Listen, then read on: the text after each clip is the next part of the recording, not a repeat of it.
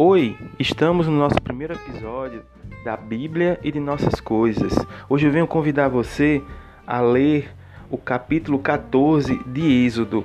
É justamente aquele capítulo que fala de quando os judeus se depararam de frente para o Mar Vermelho. E ali muita coisa aconteceu, narra o capítulo. Eles se depararam com o mar, se depararam com um obstáculo intransponível.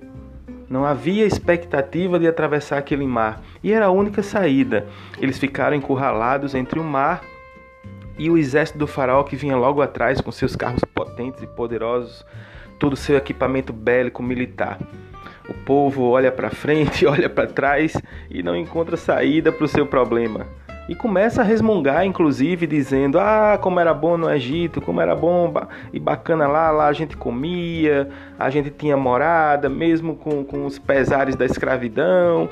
E esse povo reclamava, e naquela hora, já livres da escravidão, já libertos, olham para o passado com saudosismo, um passado de opressão, um passado de desgraça, e conclamam esse passado. Mas o fantástico é que Deus muda a história. Você e eu, nós cremos num Deus do impossível, que transforma, que renova, que traz à vida o que está morto. E de repente, Deus dá a ordem a Moisés que estenda o seu bastão sobre o mar. E de forma fantástica, aquele mar se abre, não é? E o povo passa na terra enxuta. Aquele episódio com certeza deve ter marcado a vida daquela geração do povo judeu, porque eles viram e vivenciaram a presença e a ação do Deus vivo na vida deles, o Deus do impossível. O carro do faraó e seu exército vinha logo atrás e resolveram pegar uma carona. Vamos aproveitar essa façanha aí, essa coisa fantástica, e vamos passar entre o mar e pegar esse povo aí e dar um jeito neles. Lerdo engano. Aquilo era um benefício para aquele povo que era crente em Deus. Aquele povo que estava aperreado e que precisava sair daquela situação e chegar a uma terra prometida de esperança. O faraó prossegue com seus carros, seu exército, e para sua surpresa, esses carros atolam no meio do caminho, o mar se fecha e todos morrem afogados. Mas não vamos falar aqui do exército do faraó que morreu afogado, do inimigo que foi destruído, mas do Deus da esperança para mim e para você, quando nós estamos naquele momento de aperreio, naquele momento de dificuldade, onde parece que as coisas não vão acontecer.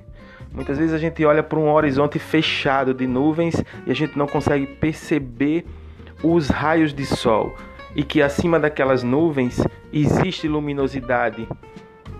Mas é uma questão de tempo para que as coisas aconteçam na vida da gente. E para isso também a gente precisa praticar a fé. A fé é a certeza das coisas que eu não vejo, que eu não pego, que eu não alcanço visivelmente e materialmente. A partir disso, nós somos testados a crer em um Deus invisível que se faz presente no meio de todos nós. Essa ação de Deus no sobrenatural, que muitas vezes a gente não enxerga, é aquela em que precisamos acreditar. Muitas vezes no nosso mundo material, muitas vezes do nosso lado, na nossa frente, ao nosso redor, nós aparentemente não vemos movimento nenhum. Mas em um plano espiritual, em um mundo sobrenatural, Deus está agindo. E de acordo com nossa fé, de repente as coisas acontecem. Até mesmo quando estamos com a fé fraca, porque nós somos limitados, porque a gente também cai. A temperatura da nossa fé vai abaixo, porque somos fracos, somos humanos. E temos nossas desesperanças, temos nossas ansiedades que muitas vezes nos sufocam. Mas, acima de tudo, nós temos um Deus que nos compreende, compreende a mim e a você, inclusive, nos nossos momentos de baixa autoestima. No momento em que nossa fé está fraca e que às vezes até dizemos: Senhor, aonde tu estás, que estou sozinho. Que parece que não acontece nada.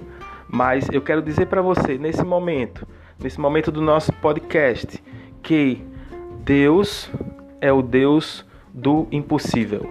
Ele traz à vida o que está morto e Ele muda a história. Talvez nesse momento a sua história precise ser mudada. Talvez nesse momento você não encontre luz no horizonte. mas ela está lá. E aí, como aquele mar, aquelas nuvens vão se abrir, o sol vai penetrar na minha e na tua vida e a gente vai prosseguir. E o que ficou para trás, lá vai continuar. E a gente precisa desapegar das coisas que passaram. Não é hora de lamentar, nem chorar, nem ter saudade do que passou. Porque já não faz parte da nossa vida. O que faz parte da nossa vida é um presente consistente com algumas experiências que passamos no passado, que nos forjaram, que nos amadureceram. E esse presente a gente vai se preparando para um futuro que nem é certo, que a gente não sabe que tem, apesar de nossos planejamentos. Então, é o Deus do presente também. Deus do presente que te dá um presente e que te diz: não tem mar, não tem dificuldade, não tem sombra, nem tem horizonte infinito. Tem luz do sol, tem possibilidade e tem a chance da gente começar e recomeçar. Um grande abraço e até o nosso próximo podcast.